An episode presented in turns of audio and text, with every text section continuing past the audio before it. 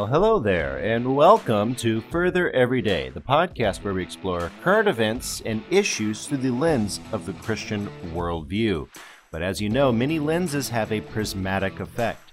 Each one of us today will be sitting in a chair, and from that chair, we will be dealing with the issue at hand from that slice of the Christian apologetic.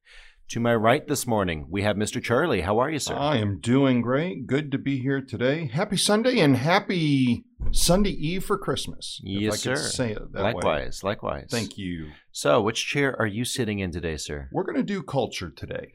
Very good. Dealing with the culture that has been created and the counterculture that the Christian must bring to bear against the culture that the enemy has prepared for us. Thank you so much, sir. And to his right, today we have a special guest, Mr. Deacon. How are you today? Good morning. Very good. And thank you, John Arthur. Um, Season's greetings to all. thank you, thank you. Likewise. So, uh, real quick, uh, Mr. Deacon has his own show. Where can people find you? Uh, folks can uh, tune in on Thursday mornings, uh, 8 a.m. Pacific, uh, 11 a.m. Eastern, on the Patriots Soapbox, Patriots in the plural, patriotsoapbox.com. That's the two-hour stream entitled "But I Digress!" Exclamation point. So don't love it. So don't uh, don't let me let you out of here without repeating that. But you guys can find him there today. He's going to be sitting in the chair of politics. Are you not, sir? As as Excellent, excellent. Indeed, yes, thank Glad you. to have you there. Dealing with the political nature of our beliefs. Uh, not only did God not create stupid rules, but He also He also ordained our governance structure. God ordained language. God ordained government. God ordained the family. A lot of different things. The government is meant to protect the other establishments that God has ordained. So we'll be talking about uh, how the government, in some ways, has failed, in some ways, has uh, kept up today. Mm.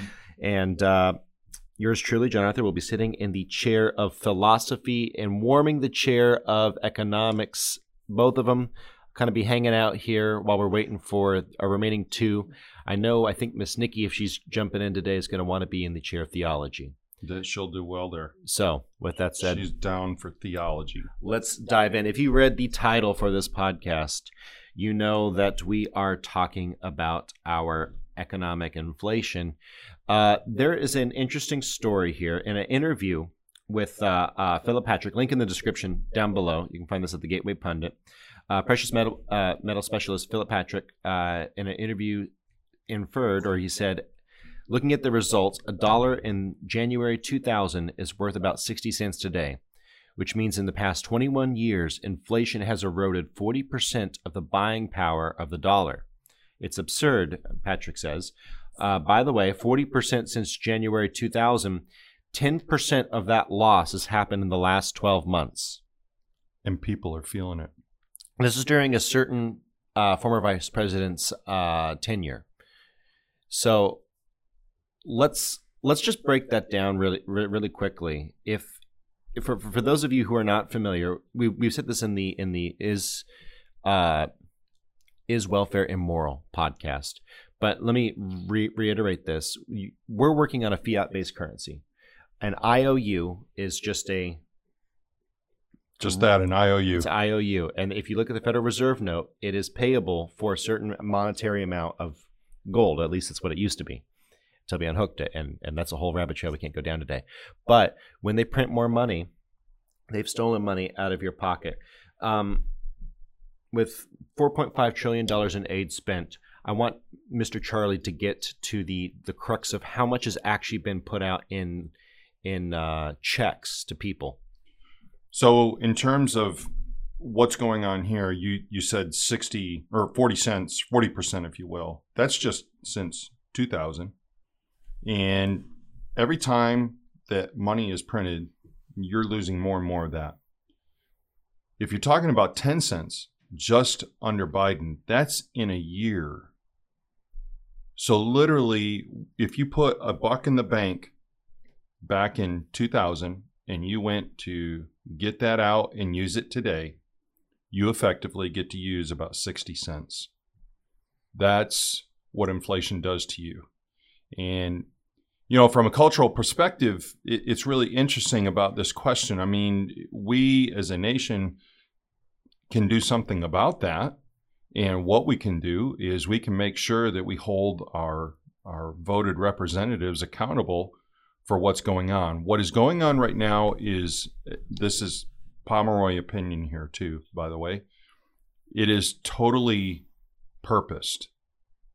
And I can't say that it's all 100% Biden, but I will tell you this it's his, his administration that's doing it. And the only way that you're going to reverse this course is by holding your leaders accountable. And that means voting them out. And one last thing on this point I'm not saying that only Democrats are responsible for this. They are not. This is an issue of politicians being in, in a voted place and them not really caring so much about you and I when they get there. That's why the quality of individual that we vote for is super, super important. Some of the things that we've seen over the last several years really show how a difference can be made. And I hope people will take that to heart. So, thank you very much, sir. Moving on to the chair of politics, real quick. The government's ordained institution is to protect its people. Part of that is a physical sense. There's a there, there's a very physical sense to that, but there's also an economic sense too. Because if you're if you can't eat, what happens to your your mortal body? Yeah. So, from the perspective of where the government, what is the government's role and how has it stepped outside of its boundary by printing all of this money? Well, John Arthur, uh, long story short, is this Constitution, this limited government constitutional republic under the God of the Bible and the, the Matthew seven twelve ethic of do unto others as you wish done unto you, where the people are sovereign, and that's what is the case in our constitutional American republic, the people must treat one another with civility and respect in order to accomplish uh, their governance. And where does that authority come from? It comes directly from God's word in the Bible. It comes directly from our Creator. In fact, in Galatians chapter 5 verse 1 we read, "Stand fast in the liberty wherewith Christ has made us free, and be not entangled again in the yoke of bondage." So, in fact, we've got five branches of government. We've got the High King, the sovereign, the creator of all. He is the sovereign. Hmm. And because we are made in his image, as we learn in Genesis chapter 1, right from the get go, he established natural order under natural law of nature's God. And it's that authority that we take directly from him into our governance. And so we've decided in this constitutional republic, without an intervening monarch, in, in the flesh here on the surface of the earth to take our authority directly from God to preserve one thing, and that is Christ's liberty on this earth in our republic.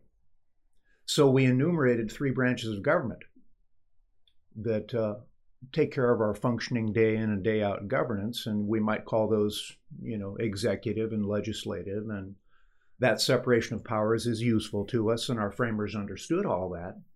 But that's what our government's supposed to be doing judiciary, you know, those three branches. So we've got five branches of government. And right now, we've got three branches of government that are in total. Uh, total chaos. Yeah, and they're in total uh, abdignation, a total uh, abrogation of their enumerated uh, authorities. They've abdicated their responsibilities for self-interest in a lot of cases. Yeah. Yeah, exactly. And just as uh, as uh, uh, Deacon was talking about a moment ago, uh, it's it is self, and that's what Washington told us in his farewell address to people in the United States: beware of interest. And he said, beware of the party because it's a flame that instead of warming may consume, and that's where we are right now, as as you had mentioned, uh, Charlie. We've got Democrats and Republicans. They're they're a uniparty. It's the same mammon system. It's a mammon centric system now. It so, is. I'm sorry. No, go ahead. Well, uh, uh, the one thing I wanted to to add to that, all those points are excellent. If you'll note what's going on right now, um, you know, for for us, we think back into the 70s and 80s, and we think, okay, decent lifestyle, solid structure to what's going on but really, there's just been steady decay. And when you look at what's going on with the Supreme Court today, they're deciding some really super big key issues. And what is the chit chat on the on the Democratic left at the moment? And it is packing the court. Look, Yeah. culturally, it's sad, isn't it? Uh, yeah, to, to totally lock down that third branch Th- of the and that's it. branch. Yeah. And They want to add four seats to switch it. And the thing is, I don't think we understand, number one, how dangerous that would be. Uh, number two, it's not going to serve the purpose that they think. It's And I don't care if it's Democrat led or, or Republican led. It won't matter. it's violating the telos, the purpose of the government. Absolutely right. And so I want to throw this over to the chair of theology because we have a lot of verses in the in the show map that we're going to get to. But when you have promised to repay someone X amount of money via an IOU, a dollar bill, and you print more of that dollar bill, what does God say about unjust weights and measures? Well, it's an abomination. That's, I mean, but you have to understand something. When you over promise, divers weights and divers measures, both of them are like abomination to the Lord. Charlie just Proverbs. the- Yes. and um, but you you're over promising, and you're over promising to get votes. That's that's where we are. You're buying. And that's exactly That's what you're you- buying you're, your you're vote. buying the votes, and we have a value system. Not just uh, we're talking about the dollar, but we're talking about uh, the values of personal values, family values. Um, American values have changed. I'm sorry I hadn't introduced you yet, Miss Nikki. Miss Nikki just sat down. How are you this morning? I'm good. it's good to have you. It's good to be here. So- but you know, right along with that that balance, uh, John Arthur, a false balance is not good. You know, both of those verses coming out of Proverbs 20. absolutely, and we're gonna we're gonna dig in deep, capstone this off. But let's deal with some some basic math here. The chair of economics, and I'm, again, I'm warming the chair philosophy here. On on on this side, ballpark and napkin math. The average American yearly income is around 67 grand. 67 grand times 330 million Americans. Uh, it's it's more Americans than that, and it's actually more that m- more money than that. But it's 22 trillion dollars. In 2020, the GDP was roughly 20 trillion dollars plus. So we're we're in the right ballpark here. They've stolen over two trillion dollars from Americans in this year alone, just devaluing the money that you you had coming to you as part of your your gross domestic product, i.e., what you were producing. So if they stole two trillion, what, what's that in ten years? It's twenty trillion, right? And they were looking to do And- another 1.9. and they're and so we're we're at four point five trillion dollars in aid spent in aid, right? Authorized. In other words, they've authorized themselves to print four point five trillion more IOUs. And That's a lot of devaluing. it's a lot of de- that that's a lot of that's a lot That's of one toppings. fifth in a year, huh? On We a just- GDP basis. Yes, that's one fifth of our GDP in a year. Think about that for a moment. Your car that you bought last year, they sucked. And it doesn't exactly work this way, but you can think of it this way. They sucked 10% of the value out of the money that you were going to buy a car or, or the house that you or were going to buy or that you have bought. They suck 10% of the value out of our economy. It, it, it's not directly correlated per se, but it's close. For, for those of you who are really wonkish and you understand economics better than me, you're right. I agree. It's not directly correlated. But let's talk about cash value. If you have a salary of $3,000 a year, or three three thousand dollars a month rather, and a thirty six uh, thousand dollar a year salary, you're on the lower end. They stole thirty six hundred dollars out of your pocket, and they gave you some checks. And by the way, the the, the, the next year's thirty six thousand dollars is also going to be worth less, and the next ten years, Right. twenty years is going to be worth less. And, and the other thing that's happened in the meantime is many people have paid an even far more devastating uh, price for this uh, faux policy, this anti-American policy. Because what they've done is they've uh, driven people out of their homes. They've wrecked And so that- businesses. Yeah, so that uh, that diminishing uh, on a fiat currency basis of that as much as one fifth this year alone, as you say, mm-hmm. how much money has been in trillions of dollars uh, been effectively uh, transferred in real estate property. People who can't pay their mortgages anymore. and they're being so this is not a thing i want to go down too far in this one podcast because we can spend a whole podcast on this Yeah, they're actively buying up houses and real estate so that they will create a permanent renters economy yeah, sweeping it all up. Well, and, and, and, and I'm fine with that, by the way. I'm fine with private companies doing that. But guess what? These aren't private companies. These are private companies that are getting bailed out when they topple. Mm.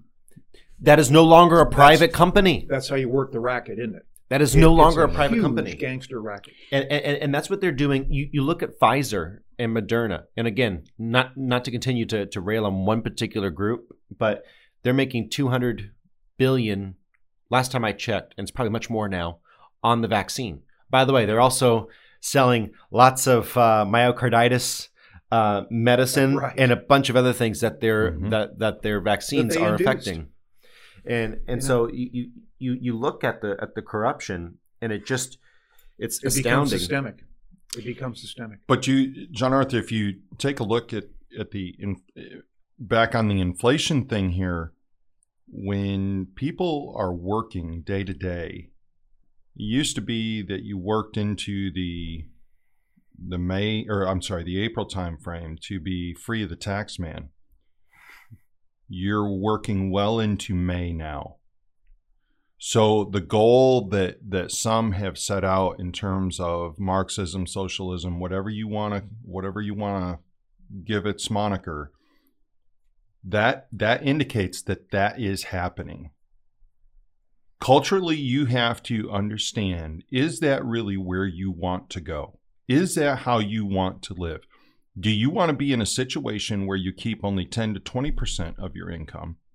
Or do you want to be responsible for 80% of your income and the tax man gets very little? Well, and I the- use that term very loosely. and we we can discuss taxes. I'm I'm actually a proponent of tariffs for for the majority, if not the Hear, hear. entirety, Uh, because that, that is how our country was founded. If you if something is a God given right, can man tax it?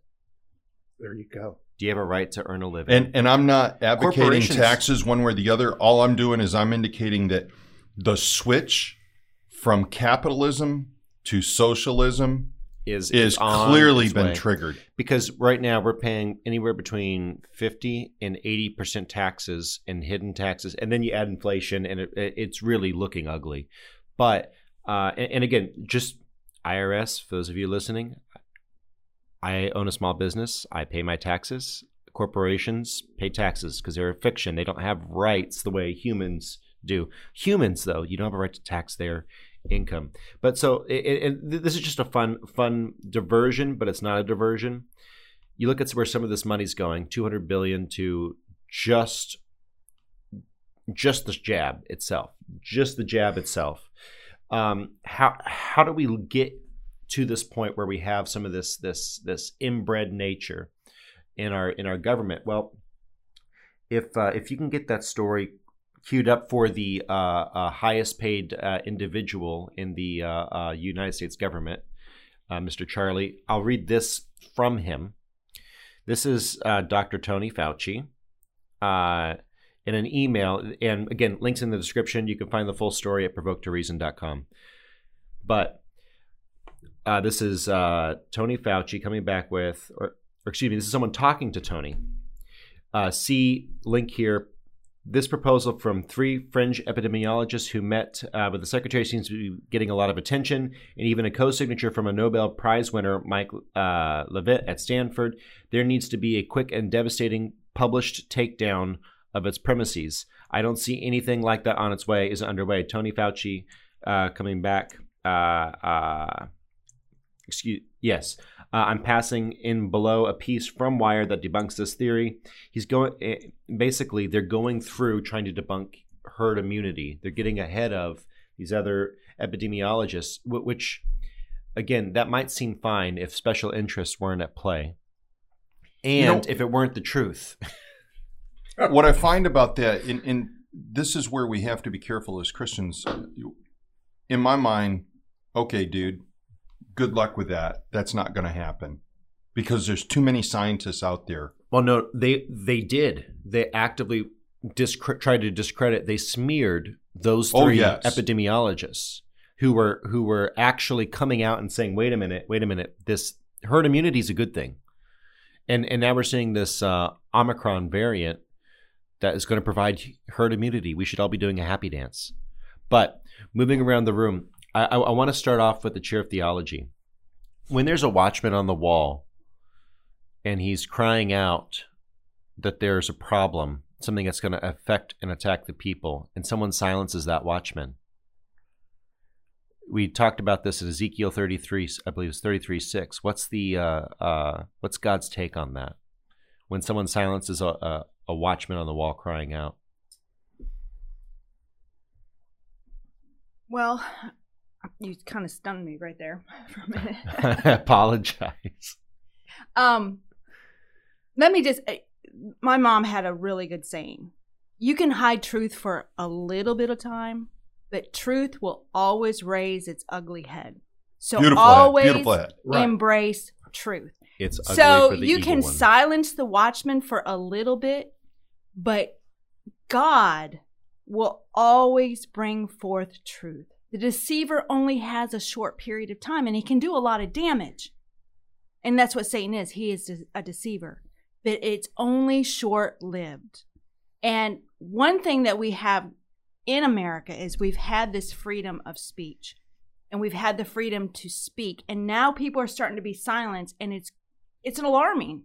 And it's alarming people who have supported Democrats for a lot of time, for a long time. They're even becoming alarmed and saying, "Wait a minute, wait a minute."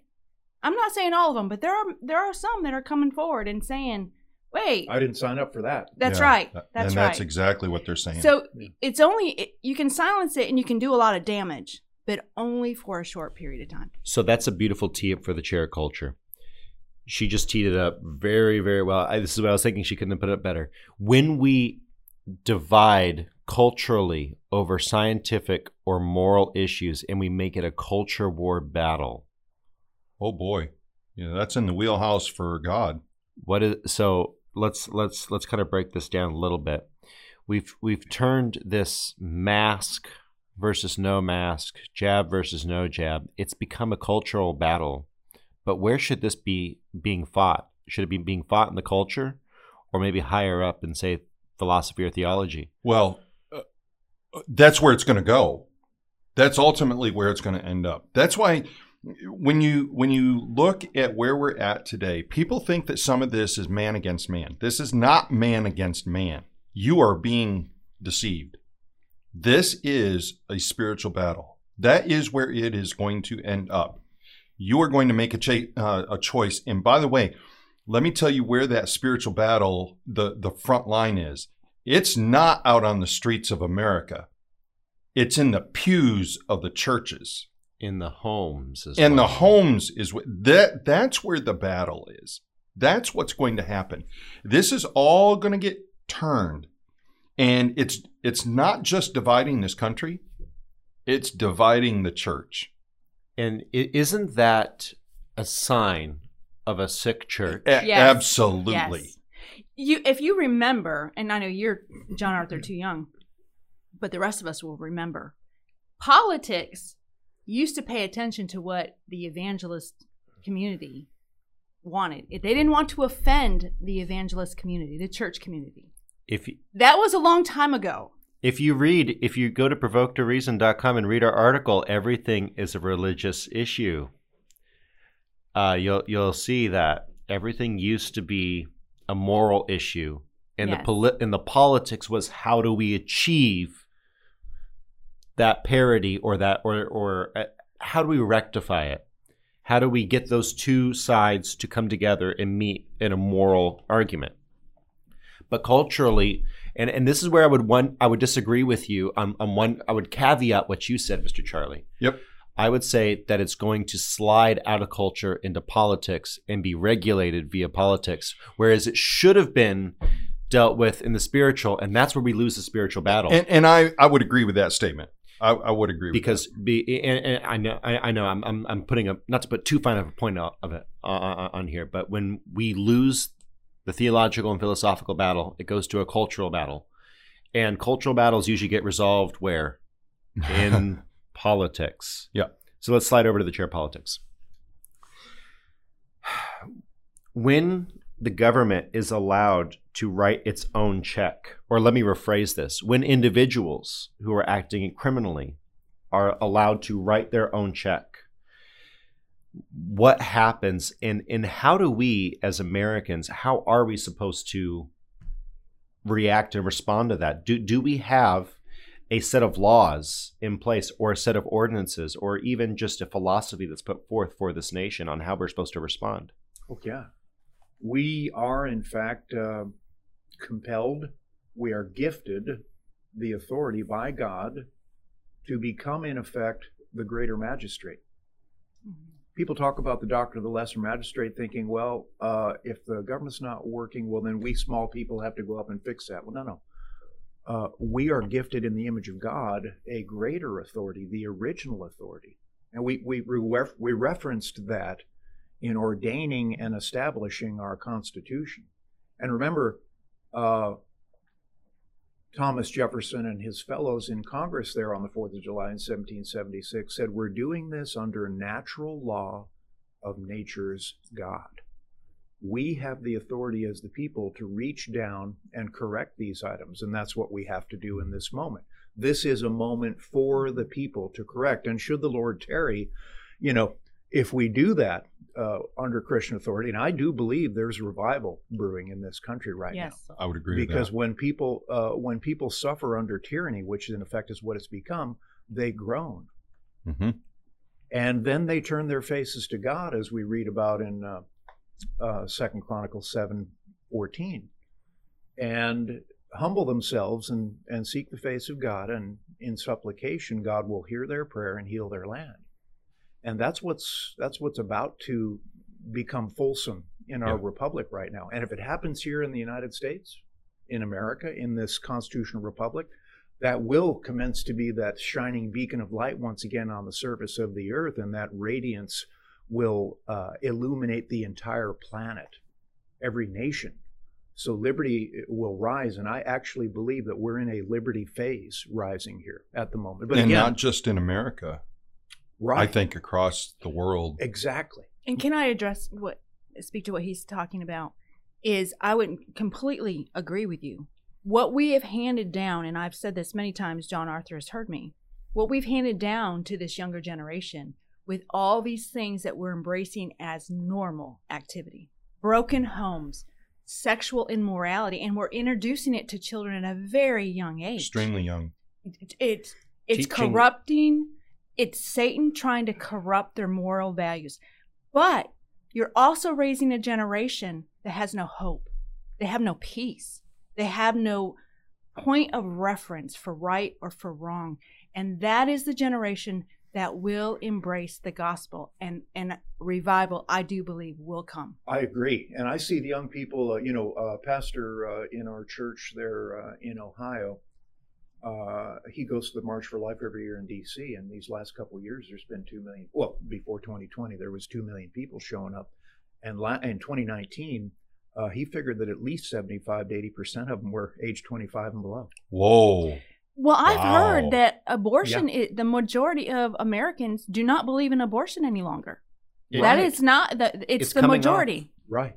Well, what you're seeing, excuse me, what you're seeing is you're seeing the actual understanding of science come to fruition. hmm People are starting to see, wait a minute, this this curtain has been taken off. Maybe the I, I forget who it was who, who said it, but they they they, they said uh, often the scientist will take a long, wearied, and traveled route. And uh, when they get to the mountaintop, they'll see the philosophers and theologians have been sitting there for a long time. yeah. and so that, that that pairs well over over to the the two remaining chairs. You got to remember what is the government's purpose? It's to protect the people, and that and that and that that goes across the board. That's not just their physical mortal bodies, but also the income, their ability to feed themselves. And what we're seeing right now is a government that is spending like crazy and it's it, it's leaching out of your pocket for those of you who think that it is okay for the government to take some of your money and give it to the poor. There's a problem with that. They're taking it from the poor too, and they're not even paying it back. One 1.5 trillion dollars is roughly what what what what's been doled out in payment protection uh, uh, you know checks and in unemployment. You know, 800 billion here, 600 billion there, and it, it might be more by the time this is published. I don't know, but 4.5 trillion dollars spent. Let's just give them the benefit of the doubt and say they spent two trillion. Well, that's what they robbed Mhm. in one year Mhm. from one year of income, not 10, not your 60 years from now. If you're if you're a young person, you're going to be making an income for a while. One year, and the, and that money's gone. By the way, that value is gone. It's not coming back unless unless someone has the Unless there's a radical change. the cojones to go in and say, wait a minute, Social Security is going to be insolvent any day now.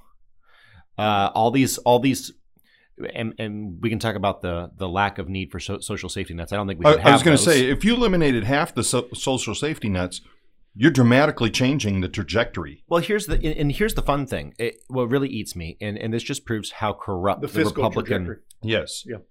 This is how corrupt the Republican establishment is. When we had both, when the Republicans had the House, the Senate, and the presidency, uh, Rand Paul, you know, love him or hate him as a, a- you know, he's a libertarian. Uh, fine. His one his one cent policy or one cent proposal would have would have rectified everything. That's just taking one percent of all of the spending and saving it, because when you have a good economy, you can pay back your debts. Yeah. But those are debts. Well, Those are IOUs floating around. China has those. Korea has those. we won't have time for it today, uh, John Arthur, but uh, folks, uh, there is a mechanism for taxation that is effectively the tariff that you described, consumption tax, basically. Yep. And we actually ran this thing in the 90s, 94, 95, up into Capitol Hill. Uh, and we, we dubbed it the 1% solution. Basically, at that time, long story short, is there was enough money rolling around in the system on a transaction basis every year that if you just if you just draw draw off one percent of that, that would have covered the federal budget and all fifty state budgets combined. And the people would have had all their wealth remaining to them. And what do they do with that? They create more wealth. More Mhm. wealth to tax on that consumption based tariff and tax. Then, then you only need a quarter percent yes, but that's over time. well, and, and by the way, then you've got this whole rising tide that we touched on a moment ago around the world. It, it, it's just amazing what when you take that drag break of taxation off the economy and let people create their wealth. It is that's that's that's that's the moment we need to get. That's true liberty. and that's you know. the and, and, and that's the real issue. Like we said in the last in the previous podcast, is it easier to own slaves or to tax those whom are making money as free will agents? The problem is, the problem is, is that they're really cramming down on the latter to go back towards the former, Former. in the form of social com, communalization of the ownership. It's not just socialization. We've been in socialization of, of the means of production for a long time in public private partnerships. Again, uh, we need to do a, a podcast on on uh, public public private partnerships in prisons and all these Yes. other and all these other really ugly ugly things that we've generated. Uh, but whenever you have a public private partnership, uh, the devil is not far behind. I'm sorry. If I could interject one thing here, do. John Arthur, uh, and I want to say this for especially all the young people that are listening. One of the best things that you could do is educate yourself on how our monetary system works. It, I'm, I'm and how it's amazed. malfunctioning. Y- yeah. It, I'm amazed at the number of young people that we have that don't know who their leaders are. They Mhm. couldn't tell you who the Speaker of the House is. They couldn't tell you who the VP is. They couldn't tell you who the Secretary of State is. They couldn't tell you who's who's on the Supreme Court. They couldn't tell you their own governor. They couldn't tell you. Young people, listen. You have to take responsibility for the world that you're moving into. You cannot just go haphazardly without really being responsible, understanding these things, and being a part of it. It does take work. It does take a little bit of digging and everything. It doesn't have to consume your life. We're not trying to to to rain on your parade or anything, but you have to be responsible with it. And I would encourage you to really look into what causes inflation. What is it that does that? What is what kind of policies show you that that's that's going to get better or get worse? Primary cause government is stealing value out of your wallet, your bank account. and a lot car, of people don't house. understand even right now how the the build back better bill would effectively just send it like a missile into Down outer space Yeah.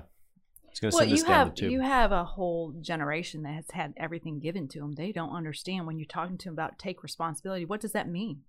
What does take responsibility mean? What does what does the economy and what affects the economy? They they don't know that, and they don't care. They have everything they need. i think there's some that do i i, th- I think there's some that do they Well, just I'm don't not- necessarily know how to oh, no i agree I, I think there's some though that just don't know how to go about digging and looking because they haven't really been taught they're not being taught in school They are absolutely not being taught in school. And mom and dad, God bless them, if they're having enough time at home just to find out how the day at school went, that's where we got to repair Watch- things. in watch our home. who we're, your we're teachers two or three generations into this thing now. Yes, yes. we this are. Prepare, this prepared trajectory. Yep. But And- the good news is, yes. people people every 50 years. Uh, there was a, a wonderful man in San Antonio. Now he passed on in 2012. His name was Jacques Barzun. He wrote a book called uh, "From Dawn to Decadence: 500 Years of Western Cultural Life." Mm. And what I drew out of that 900 page uh, amazing, uh, you know, uh, encyclopedic uh, treatment of everything that had happened in that period from the Renaissance on to his publication there in the year 2000. He died at the age of uh, uh, 104 in 2012.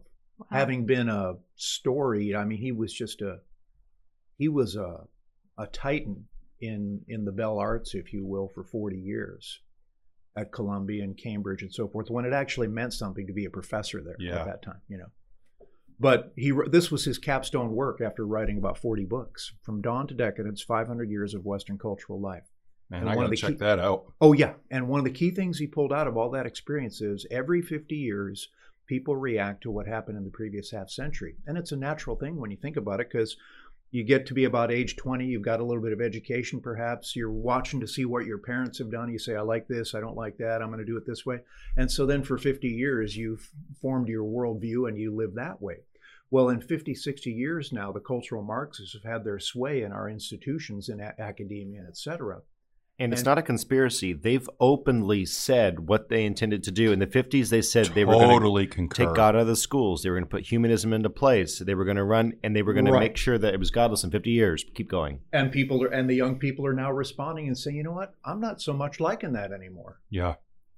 Yeah. and th- they've got you know uh, young people like never before have this thing at the end of their hand called their smart device their phone whatever. They've literally got all the knowledge of the world at their fingertips like never before. All we need to i believe is reconnect them with the godly uh, principle of a limited government constitutional Mm. republic under the God of the Bible, and they'll fully understand Christ's liberty that is gifted to them, and we will have a revival in this country that will just spiral into a, a century of American prosperity. it's good stuff. And so it comes down to where it always should have been. As you said, Mr. Charlie, where the battle should have been fought is in the theological realm, That's right. backed with a good philosophy, which then creates your culture, your politics, and your economics. So We're failing in the church. So let's Yeah. lo- let's look at this because that's it, and, and that right there is the next statement. That's it right there. What does the church think about welfare and about government spending as a large body? I want to. What does the church generally say? It, it, it's okay. From the from the chair of culture, I'm going to tell you what they're saying. Go ahead, government, do it. because it's merciful, because it's kind. And it I don't have to worry about it. Mm. Mm, mm, mm, mm. Okay, Mrs. Pomeroy. Yes. Miss Nikki, I want you. I want you to do this. I want. Okay, I want you to. I want you to cut that up, tear it a new one theologically. If you don't work, you don't eat. let's read some of those some of those scripture verses as well. What is what does the Bible say about uh, say Ezekiel forty five nine through ten? Can someone get that for me? Yeah, let me get that just a moment. Sorry, guys, I'm a little behind. I'll go ahead and grab that. If you can So, grab Micah Ezekiel 45. 45 9 through 10. Got it. You got it? Yep. Let's do it. Thus saith the Lord God, let it suffice you, O princes of Israel. Remove violence and spoil, and execute judgment and justice. Take away your extractions from my people, saith the Lord God. Ye shall have just balances and a just ephod and a Mm. j- Ephah. ephah and a just bath. So those were I want to make that correction because an ephod is something Yeah, that yes, is it's worn. very different, very different. Sorry. So and, and and Micah six ten. I'll go ahead and run this one real quick for the sake of time. Is there yet a man in the wicked house, along with the treasures of wickedness, and a short measure that is cursed? Can I justify wicked scales and a bag of deceptive weights? For the rich men of the city are full of violence. Her residents speak lies, and their tongue is deceitful in their mouth. So also I will make you sick, striking you down, desolating you because of your sins. You will not eat, but you will uh, you will eat, but you will not be satisfied, and your vileness will be in your midst. You will try to remove for safekeeping, but you will not preserve anything, and what you do preserve, I will give to the sword. Man, does that sound like that's written today? I, and I'll, t- I'll tell you, the, the thing that goes through my mind is the children of Israel walking in the wilderness. Gather up every day, every day, enough for that day. But on the weekend, when we get toward the weekend, you're going to gather up for two days. But So- you screw this up, and I'm going to rot it all away. So let's let's ask the question again. What is I mean, we need to be careful because Micah 6:10 was written to specific people in a specific time, and, and I don't want to take it out of context, but it does lay down an interesting foundation. Most of these people, the liberal church, where do they reside? In the countryside or in the cities? The cities. What does God say about taking away the money from the poor for the rich? Well, you can't rob the poor. I mean, just weight is to do righteous unto the poor. To do to be fair. To be fair. Um, Because who's most affected by that sort of thing? the poor. The poor. But remember, we're not we want to give as a hand up to get them on the right track. Not to continually give to keep them down. That's that's a hand when you continually give like a welfare system. There's no motivation to get out of out of their situation. It's an abusive relationship It- it in be- bondage. and it's prolonged and it becomes generational the government. generational over generational. So you're not doing anybody any favors by your welfare system. But I do believe that you should give a person a helping hand when needed. But it's a temporary thing and it's only to get them set on their two on their own two feet to get going on their own. Fair and delineated. What does the Bible say about unjust measures, though? Because this unjust measure of printing more money, who does that? Does that actually give anything to the poor? Well, the abomination, it's wrong. I mean, that's just technically what it is because that's who it's going to affect. But let me ask you from the seat of politics, isn't that the plan? I'll keep you poor and ke- and then I'll keep your vote. Let's let yeah. Let, we're, we're, we're, we're we're going there. We're going there. We're going Ouch. there. But but we're heading down the stream onto the chair of culture, and I then I I- it's gonna be, we're we're, we're teeing you up, chair of politics. so so chair of culture. I'm not sure I'm worthy of being chair, but oh, well, who is worthy but the lamb? Um, moving over Amen. to the chair of culture. yeah. What kind of culture does this create when we take away, when you, it, I would say it's dehumanizing to take away the value of what you've worked for. You've given someone an IOU and you systemically and pro, uh, programmatically, if you will, take it out of their hand. You're taking the value back out. Does that create a culture of slaves? Oh, absolutely. And I, I will. You're using the word devalue, which I think is a, a pretty good word. You're you're creating. Um, I'm not. Boy, I want to say the word robots um, that that that are mindless. I mean, I'll give you an example. Back when I was growing up, and this this happened. I came from Western New York. New York State was a very liberal state even back then. You know, back in the in the seventies, we had a, a neighbor that was down the road about a mile, perfectly capable of working, would not. Seven eight people living in the house. They're collecting welfare like crazy. My uncle, who owned his own excavating business, offered him a job offered him a job. He refused to take it. It becomes spiritual bondage. Yeah, it, it really is. Amen. That is exactly what As it you is. had And I- mentioned, uh, corrupting their very soul. yeah, And and the thing it was because the money was good money, but Oh, for the job. for the Mhm. job it was good money. But he was so caught up in that welfare system, Yeah. he couldn't see his way out. he couldn't see his way out. It's a Yeah. given, and this is something that will Well- be given to me in exchange for, you know, hey, I keep voting him into power. A- Absolutely. Which, which is the tee up Well, over here. So I, I see you have some thoughts. That, this is what we were just saying, but also, but also, let's let's let's let's just build on this. Politically, what the same party that held slaves, the same intellectually consistent group, and they have been. Uh, they they lost the, the the the battle in the '60s, so they decided to switch and turn, rebrand into cultural Marxism instead of Yeah. Marxism and Right. slave ownership. I mean, this whole that whole conversation is a three-hour conversation. Yeah. But to to sum that one up, folks, uh, what John Arthur has touched on is is just so huge. In fact, I might even say, let's put a star on that one. Just this little moment right here, folks. Think about this now.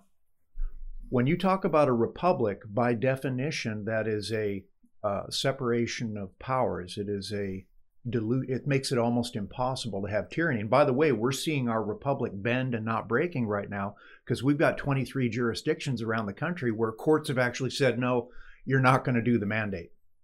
So we literally continue to hang by our fingernails onto this republic. And I believe the framers understood this. It was the uh, the diffusion of powers so that you really can't grab it all, you know, gather it all up and quickly assemble it Yeah. into tyranny. So we're having that moment of grace right now in that design, which is directly again from our creator. But what is a demo a democracy? That's majority rule. rule.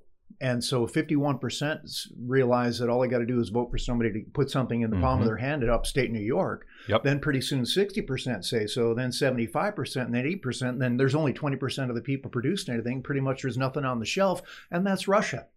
That's Venezuela. And that's where you get to. So that whole democracy idea, that is right from the pit of hell. Amen. And it's communism. And by the way, that communism comes right out of Proverbs 1. That's the first description of communism from uh, King Solomon.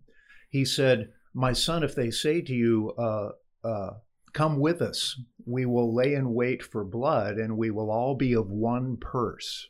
Hmm. Do not let your feet tread in their path, for their feet run to evil and make haste to shed blood. That's Mm. exactly what we're seeing right now. we sure are. That's what these bankers want to do. And when we say bankers, folks, we're talking about Anglo bankers. And they've been doing it for three centuries now. longer than never- that. If you want to, if you want to go trailer all the way back to the Roman, absolutely. But in our pre- present context, yeah. correct. And so, literally, this republic has never, ever gotten out from under the onslaught of these bankers. Even before the revolution to the present moment, that's who we're fighting in this thing. And it is lit. And I like to keep it simple for myself sometimes to kind of keep Mhm. focused. So I go to Matthew six twenty four. Jesus said, "You cannot serve God and mammon. It's going to mm. be one or the other." And Yeah. when you serve God, there is such abundance that comes out of that. It's almost like the creator That's of the where the universe liberty didn't make stupid and physical rules. liberty. Yeah. It's almost like the creator of the universe didn't make stupid rules. He, God, God, he God- knew what he was doing. he knew what Yeah. he was doing, and he didn't waste ink. yeah. You're right. Yeah. But when you start to go to Mammon, then all these kind of weird themes and things, like you're saying, the, the little fiat trick of basically the folks that are poor and can't afford to have it come out of the back, back it's coming out anyway. They're getting taxed because if you put 4 million slices of the pie together, that's one thing. If you put 4 trillion slices of the pie, you can barely even negotiate those, those little slices. You, you probably can't even taste it when you eat it. Yeah. There's nothing there. and they're slowly, That's slowly racket. eroding. They're eroding it, and the thing is, is they're treating it. They're stealing from it like it's a zero sum game, but it's not. But it's not. They're telling you that it's paid for. Yes. They're they're they're, they're, they're I mean, how they're ridiculous stealing is that. that? and you paid for it, and you never knew. Mhm. they're stealing they're stealing it as though economics is a zero sum game. Yeah. They're stealing it from you, thinking that there's there's no way that we can just release the economy, release people to go and make money, and then tax the tax tariff or whatever in such a way that it is encouraging growth, encouraging economics, and you can do that. That's how our country was founded. That's how we grew, and then uh, you you- you look at it philosophically. What's the purpose of government? What's the purpose of money? It's the purpose of money is to maintain wealth. It's to hold that IOU because you have wealth that you have generated. The government's job is to protect that. When we print more and more and more money, you want to talk about these Bible verses. You, you look at what God says. It God does not look kindly at those in the city stealing from those in the further jurisdictions. By the way, we're stealing from those in the city, city too. Just so don't be fooled. yeah. Anybody Sin- who's got dollars in their back pocket. Sin is exactly any value that you have. Sin always, always promises you something good. By the way, the appetite for sin is not a bad appetite. The sin is the is the issue. When you when you desire something that is not evil necessarily, but the way that you're going about it, the way that you're fulfilling it, sin is a fulfillment of a good appetite through wicked means and the desire to provide charity, the desire to pay for those who are suffering from COVID. By the way, not the topic on COVID, but you know, you could open up pretty easily with this Om- Omicron variant and go right back to a normal life with the Omicron variant effectively having taken no one in death. Uh, they're struggling to keep it in the news. But then that raises the question why are they doing it? And- and Two that's- hundred billion dollars to Pfizer Yeah. uh, Fauci making, you know, you never pulled that up. Okay, Can, I, can you get that have got me? it here, and I want to nail this. Well, and, do. and it's How mu- behavior modification as well, though. That's the key thing. This whole this whole exercise is behavior modification Yes, to it get is. us greased onto the skids of the tyranny, yes. the one We're- world thing that the bankers are trying to consummate. We're headed for the Great Reset, but let's deal with a with, with a pawn. Fauci's just a pawn, but how much is he getting paid to be the pet pawn? Well, he's enjoying being the pawn. Let me tell you, I know. Uh, he I is know. absolutely enjoying it. So listen to this. This is out of Forbes. This is a financial publication. Uh, in a January article published at Forbes, our auditors at OpenTheBooks.com found that Dr. Anthony Fauci was the highest paid, highest paid federal employee, earning four hundred and seventeen thousand six hundred eight dollars. That was in two thousand nineteen. why would he lie? Why, Wh- why would he lie? Dr. Fauci is still the top paid federal employee, earning $434,312 in 2020. Apparently, what he was saying was valued, and that's, that's what the federal government did to reward him. Fauci is the director of the National Institutes of Health's National Institute of Allergy and Infectious Diseases and current chief medical advisor to the president. He out earned the U.S. president, who gets $400,000 a year four star generals in the military who get $282,000 a year, and roughly 4.3 million other federal employees. So Well, but now let's let's let's break this down for just a moment because there's there's a direction I want to go here. My uncle Jim said it very well one time. He told his son, "Son, is it better to own something or control something? Is it better to own something or control something? Wh- Which which would you which would you say is is gives you the most power or is the most benefit? Control. controlling it. So some people say, well, it's only a four hundred fifty thousand dollars salary, give or take. No, no, no, no, no. It's more than that. And you look at the interest that he has with all of these other companies, He's controlling $5 trillion. and he has a lot more control. And again, you don't have to directly pay Fauci so it shows up. He can be shuttled for the rest of his life to corporate office, corporate housing, corporate private aircraft. He doesn't have to be a trillionaire to live like one. That's right. And that's the same for every DC bureaucrat who pulls sway.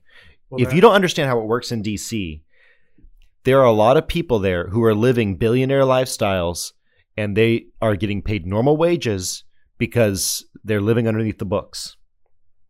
Yeah. You want to know why people do this? But let's go a step further. I, I, I, I, I we're, we're, we're coming up on our time here. We got about five minutes left. But I know you wanted to, to throw something about the Great Reset in there, Deacon. Well, I might just say this: uh, the thing that uh, that uh, you inspire me to here, John Arthur, at the moment is uh, this whole racket that's set up in our government right now. Uh, it is, I believe, there's five or six control sectors in our society. Intellectual property is controlled by the U.S. Patent and Trademark Office. Mm-hmm. The company that administers that has been doing it for a decade, and that's a British company, Serco, which used to be RCA. They've issued 4 million patents. If you've got a British company that, by the way, has tens of billions of dollars of contracts in the federal government, they run air traffic control towers, like 60 air traffic control centers. A British company, intellectual property is controlled. The elections have been controlled. We saw that with Smartmatic and Dominion voting systems. Dominion out of Canada, the Dominion of Canada, which is part of the Commonwealth of the English Crown. Uh, those companies were set up to control our elections. Smartmatic software was sold to 16 or uh, 17 jurisdictions, the usual suspects on the states in this country. So you've got the, the elections controlled, you've got the intellectual property controlled, the federal legislature is bought and paid for. As you said, both sides of the aisle, it's a mm-hmm. uniparty. There is no aisle. Okay. So then you've got the executive branch controlled, and we've got plenty of evidence to demonstrate that. Then you've got the media controlled, bought and paid for to sing the narrative of the one world order globalist thing like they've chanted over that. And by the way, I drove across the country, folks, in 35 days in March and April of last year, and I interviewed dozens of people. And how many said that they knew somebody who had died of coronavirus? Dozens of them, over a hundred of them, just randomly when I stopped to get a tank of gas or whatever. Zero. Well, that perfectly matched the data that we saw from the CDC. Even their numbers, which are totally skewed, they said at the end of the year, on the 31st of December, 351,000 dead in this country in 2020. Well, that's that's 0.01% of our population. By no means will that ever be a, an epidemic. That's right. Same It's thing low. in the world. It's Uh, low. so the and- whole thing has been a control operation. and we've lost people to quote unquote coronavirus, but it has nothing to do with the uh, uh, remdesivir, which in ten days cause in, in most patients causes full liver shutdown. And while Yeah. you're on an IV, Right. where does that li- where does that water go? Into your body. Into cavity. your lungs. Yeah. Yeah. And that's where we have collapsed lungs. A lot, 500,000, 600,000 are dying from things like remdesivir. They give you steroids that actually inhibit liver function. And again, the, it, it, it, it's not that we're, we're we're we're not telling saying that medical professionals are evil. We're saying how the question with the conspiracy is, is how big does the they have to be? If the NIH is giving out the instructions and saying you're going to lose your you're going to lose your license, you're going to be jailed if you don't prescribe remdesivir and these sets of anti-inflammatories that also are directly related to liver malfunction, that is a very small they. That is a very small they. That is less than a dozen people that have to be in on it, so to speak. Well, And and, and so and, and what does this do? This is setting us towards revelation times. Mm-hmm. Yes. So that's that's where it's really going. I want I want to go around the room just to wrap it up because we're coming up on our time here. Miss Nikki, you look like you have something you want to say. You, She's do you want to jumping. cap off the day Well, I was from the just chair of gonna- theology? back to mine. Oh. So I, w- I, I did want to leave on this one verse about the love of money is the root of all evil, but it's loving money.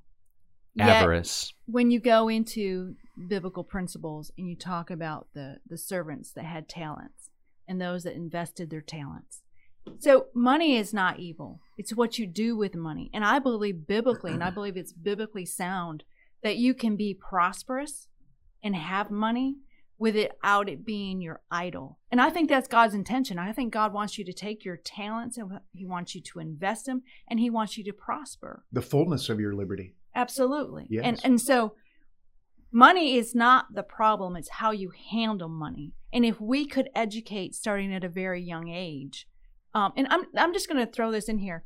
I have a 26 year old son that we taught. I mean, I have four sons, but I'm going to use him for an example. Is when he started making money, I taught him the three S's that was taught to me. You share, you save, you spend. You share with the Lord, you save some of it, you spend the rest. He's 26 years old. He just spent seven weeks out of work. He did not get paid. He does not hurt because he did not get paid, because he used those principles. And he just got married in May. But he didn't have to worry about paying his bills. He had the money to do that because he did those three principles. Mhm. And you find those principles in the Bible. Again, it's almost like the creator of the universe didn't make stupid rules.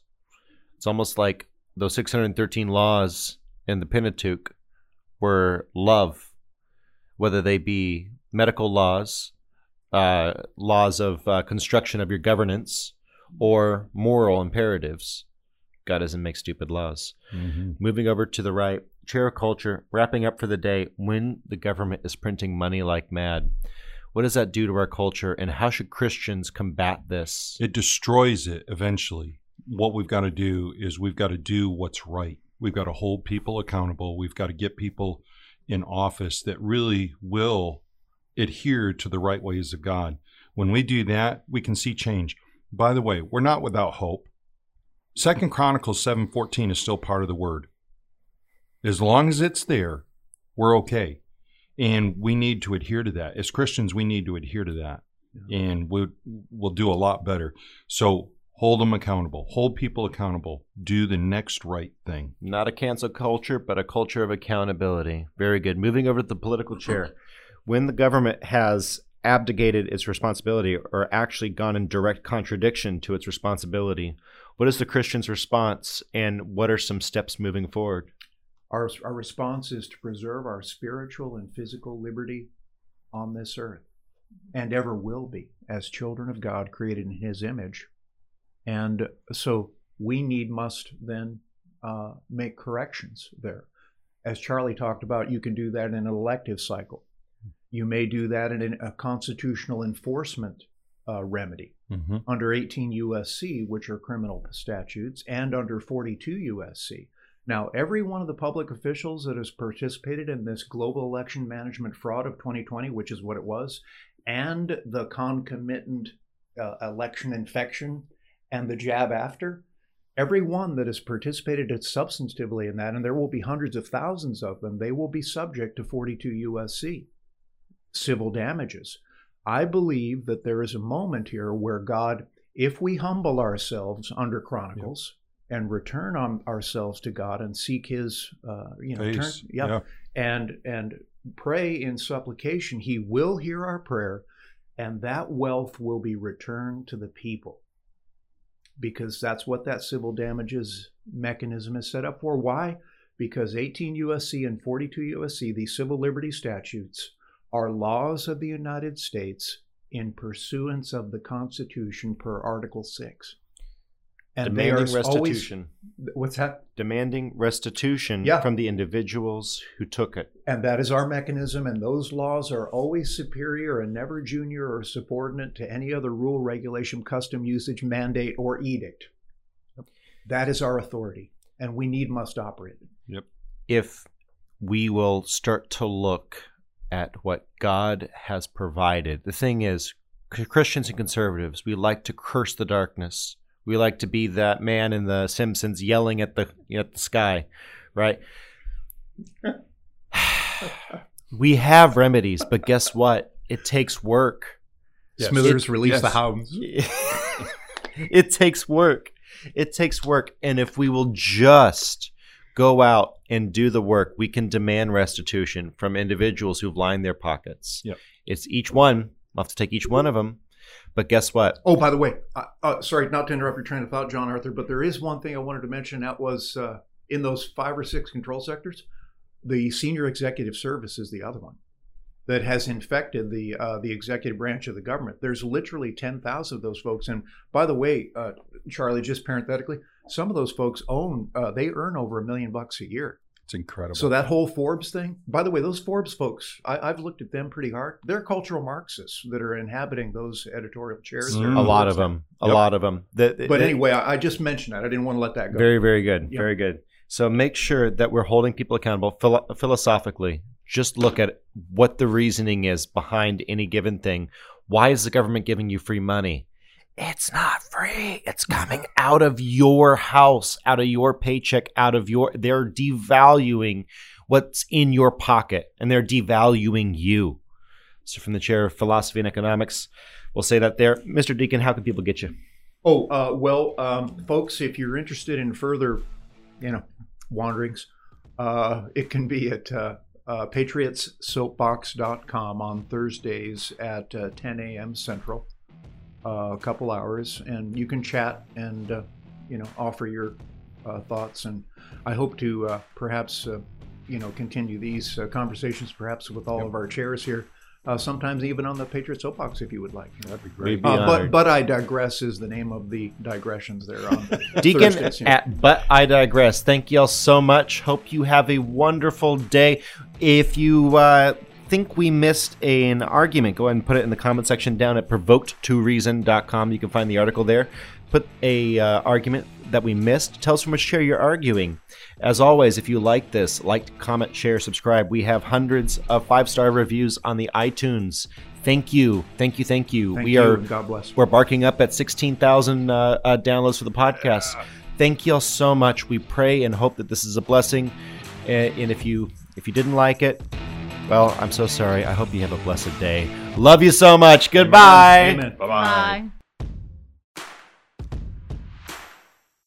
All right, if you're still here, if you're still here, you are the true listeners. You're the fans, or we put you to sleep. So let's go around the room. Let's go around the room. I, you know, I think Fauci is actually going to be a great scapegoat. I think if there's ever a reckoning, Ooh. I think I Fauci, think so. and, and I think it's coming. By the way, I think Fauci's going to get thrown under the bus, and he's gonna he's gonna end up getting everything taken from him and spend two or three years in prison, and then be let out like later on a plea deal. Going around the room, what do you guys think? Do you think do you think Fauci's ever going to get something for this? I don't know if he'll ever go to prison, but I think he will become this this this scapegoat. I think he's I, I think I he's on think that he way. will. Yes. I'm. I don't see him going to prison uh, unless it, it just absolutely has to happen to make things continue. It is all about the control, and he is ha- he is going to effectively hand the baton over. See, I think he is a mixture between a low-lying official and the useful idiot in the communist throwover. But Yep. uh, moving on over, Well, I will say this, John Arthur, that he certainly has been the Judas goat, literally leading the sheep to the shearing, Mhm. even unto their very lives. Wow. I think he's going down. It may not be a hard fall though. I think he's going to get a really nasty slap, and then he's going to get a, a, a good life after, unless there's some sort of huge reckoning and revival. I think Fauci is going to get a minor slap on the nose, uh, maybe a couple of years of prison time. Maybe it depends on who throws him under the bus. Interesting tell, thought. Tell us what you guys think down in the comments down below at provoked2reason.com underneath the article. Provoked2reason.com. Link in the description. Love y'all so much. Bye-bye. Goodbye. Bye. God bless. Thank you.